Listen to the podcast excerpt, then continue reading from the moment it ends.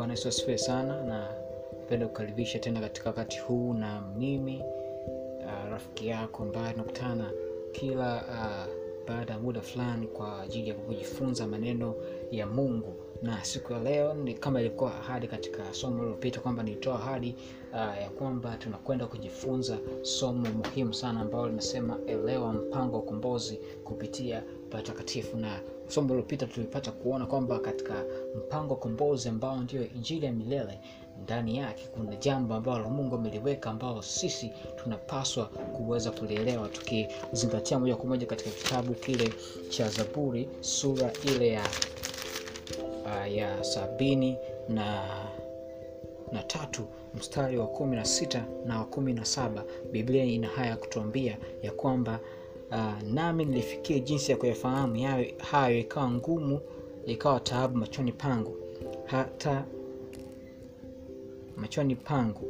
Hata nilipoingia katika patakatifu pa mungu nikautafakari mwisho wao. Na ambapo nikasema kwamba ukienda kusoma katika version ya kiingereza nasema uh, until i enter in the sanctuary of god i understand end so katika sehemu ya patakatifu au katika patakatifu ndipo ambapo tunapata kuweza kuelewa nini maana ya mpango wa ukombozi wa mungu. Na tulisema unaenda kujifunza ndani ya patakatifu pa mungu. Na je nini patakatifu pa mungu? Ukirudi katika kitabu cha kutoka ambapo ndipo original ya, ya hili ya somo letu kitabu cha kutoka sura ile ya 25 na ule mstari wa nane. Nasema nao wanifanyie patakatifu ili nipate ukaa katikati yao. Patakatifu ni sehemu ambapo mungu anakaa. Mungu anakaa ambapo mungu yupo. Na kabla tujaendelea zaidi katika somo letu hili la siku ya leo basi niweze kuwaalika tuweze kupata ombi baba yetu na mungu wetu mbinguni asante kwa ajili ya wakati huu.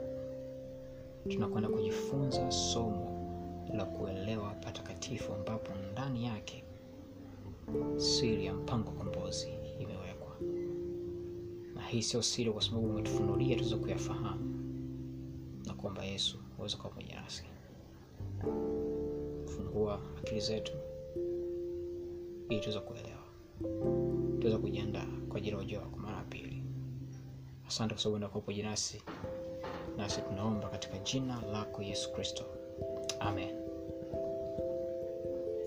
Uh, msikilizaji wangu na natumaini umebarikiwa na sasa tunatuelekea katika mwendelezo huu wa somo hili ambalo tupo nalo tunaendelea kila siku na leo tunaenda kuangalia somo la patakatifu. Na katika somo la patakatifu tumeanza tumeona sura ya 25 mstari wa 8 katika kitabu cha kutoka. Inasema kwamba ni sehemu ambapo mungu yupo. Na zaburi 77 na ule mstari wa 13 inatuendelezea kutu, kutupa uh, upana zaidi. Tumeona mungu yupo. Na kitu gani kipo humo ndani? Zaburi ya 77 mstari wa 13 biblia ina haya ya kutuambia. Nasema ee mungu njia yako ii katika utakatifu. Ni nani aliye mungu mkuu kama mungu? Yeah. Ukisoma katika version ya kiingereza katika king james version inasema kwamba uh, e mungu njia yako i katika patakatifu. Kwamba in the sanctuary thy way o god is in the sanctuary. Sasa mungu yupo patakatifu na njia zake zipo humo humo ndani ya patakatifu. Na katika danieli sura ya kumi na moja mstari wa thelathini na moja kisha una peni na karatasi na ikiwezekana zaidi uwe na biblia yako pembeni ili tuweze kuweza kupata kuelewa kwa pamoja na tuweze kuona kwa macho yetu wote kwa pamoja. Katika sura ya kumi na moja ya danieli na ile na ule mstari wa thelathini na moja biblia inasema biblia inasema hivi. Na wenye silaha watasimama mbele ya upande wake nao watapatia unajisi mahali patakatifu ndiyo ngome nao wataondoka wataondoa sadaka ya kuteketezwa ya kila siku nao watalisimamisha chukizo la uharibifu. Kwamba ukizingatia katika key point pale ndiyo ngome. Katika patakatifu pa mungu ndipo tunapopata ngome yetu kwamba mafundisho yote lazima ya base kulingana na patakatifu jinsi palivyo. Jinsi kulivyokaa patakatifu ndipo kutakapomwongoza mtu na hapo ndipo tunapopata ngome yetu. Na tunasema kwamba neno la mungu ni taa ya miguu yetu na mwanga wa njia zetu na yeye mwenyewe ndiye mwanga kwa kujitambulisha kwamba mimi ni mwanga uangazao ulimwengu. Na hapo ndipo anapoweka ngome yake na kwa sababu watu watakuja kujifunza hapo ndipo watajua hapa na tumeona hapa uh, shetani anafanya kazi kubwa ya kuweza kuondoa patakatifu kupanajisi patakatifu kuondoa uh, misingi yote ambayo ipo katika patakatifu ambayo inaongoza watu katika njia za mungu. Na sasa leo kuna muda ambao umetolewa kwa ajili unaohusu patakatifu katika danieli hiyo hiyo sura ya nane na mstari wa 14 kuna muda ambao wa kufanya jambo muhimu sana katika patakatifu. Inasema hivi katika mstari wa 14 danieli 814 inasema hivi. Akamwambia hata nyakati za jioni na asubuhi elfu mbili na mia tatu ndipo patakatifu patakapo takaswa, kwamba kuna muda wa kuweza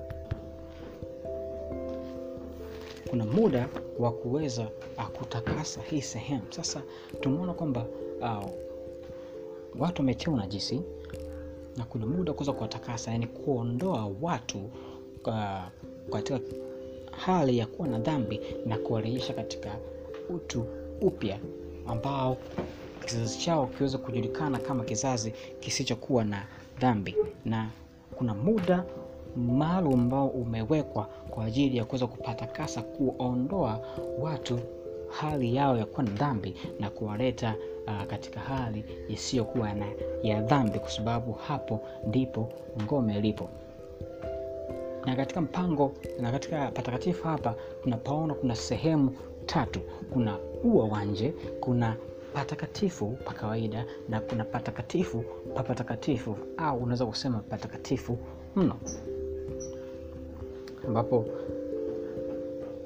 katika sehemu hii ya kwanza tunapata kuona kwamba uh, ukisoma katika sura ya uh, ukiendelea kusoma sura ya 25 ya kitabu cha kutoka na sura zinazoendelea hapo mbele na kufika katika kitabu cha mambo ya walawi sura ya kumi na uh, sura ya kumi na uh, kumi na sita na sura ya ishiri na tatu inakuelezea jinsi ilivyo muundo ulivyokaa na kazi ya kuhani katika siku ile ambayo tukaingia katika chumba cha patakatifu mno sasa sehemu ya kwanza katika patakatifu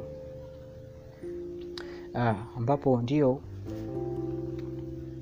katika patakatifu hao pa kwanza ndipo tunapoona sasa kuna sadaka ya kuteketezwa inatokea katika mahali hapo. Na katika sehemu ile ya, ya pili ya patakatifu pa kawaida hapo makuani huwa wanaingia kila siku wakifanya kazi ya kuweza kutakasa dhambi. Lakini katika sehemu ile ya mwisho kabisa sehemu ya tatu sehemu ambayo inaitwa patakatifu papatakatifu au patakatifu mno kuhani alikuwa anaingia mara moja tu kwa mwaka ili kuweza kuondoa uh, uto, uh, kuondoa dhambi zote za taifa la israel. Katika kitabu cha uh, mambo ya walawe sura ile ya ishirini na tatu katika sura ya ishirini na ule mstari wote pamoja tufungua katika kitabu hicho cha mambo ya walawi sura ya ishirini na tatu na ule mstari katika ule mstari wa uh, wa ishirini na sita. Nasema hivi kisha bwana akanena na musa na kumwambia. Lakini siku ya kumi ya mwezi huo saba ni siku ya upatanisho kwamba siku yenyewe imepewa jina ya kuhani kuingia katika hiyo iko chumba. Um, imepewa jina kwamba ni siku ya upatanisho. Itakuwa kusanyiko takatifu kwenu nanyi mtazitesa nafsi zenu nanyi mtamsogezea bwana uh, sadaka kwa bwana kwa njia ya moto nanyi msifanye kazi yoyote siku hiyo kwa kuwa ni siku ya upatanisho ili kumfanya upatanisho kwa ajili yenu mbele za bwana mungu henu. kwa maana mtu yoyote asiyejitesa uh, mwenye siku hiyo mwenyewe siku hiyo atakatiliwa mbali na watu wake katika mstari uh, katika sura ya uh, ishirini uh, kumi na sita na katika sura, uh, katika sura ya kumi na sita na mstari wa ishirini na tisa na thelathini katika kitabu cha hiko cha mambo ya walawi tunapata kuona sasa uh, udhihirisho zaidi kitu gani ambacho kilikuwa kinafanyika na ndipo daniel akaandika hivyo kwamba na muda aliopewa na maono aliyokuwa anapewa siku hiyo. Amri hii itakuwa ni amri ya milele kwenu katika mwezi wa saba siku ya kumi ya mwezi. Mtajitabisha roho zenu msifanye kazi ya, ya namna yoyote kwa maana siku hiyo upatanisho utafanyika kwa ajili yenu ili kuwatakasa ninyi na, na, kuta, na mtatakaswa na dhambi zenu zote mbele za bwana. Kwamba hiyo siku hiyo ndio ilikuwa ni siku ya kuweza kuondoa dhambi zote katika uh, israeli nzima mbele za mbele za bwana. Sasa tuone. Je ni kweli huu mfumo umefanyika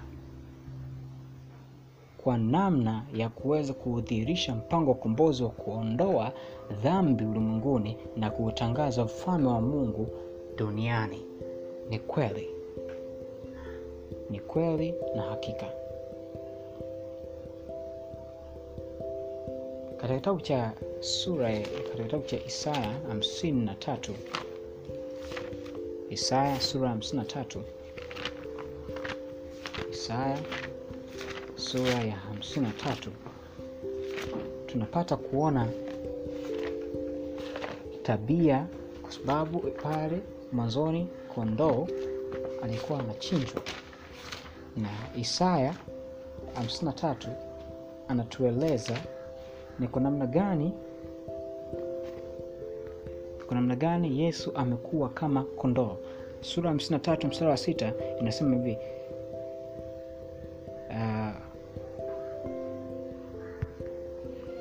mstari wa saba inasema hivi alionewa lakini alinyenyekea wala hakufunua kinywa chake kama mwanakondoo apelekwaye machinjioni na kama vile kondoo anyamazavyo mbele yao wakatayo manyoya yake.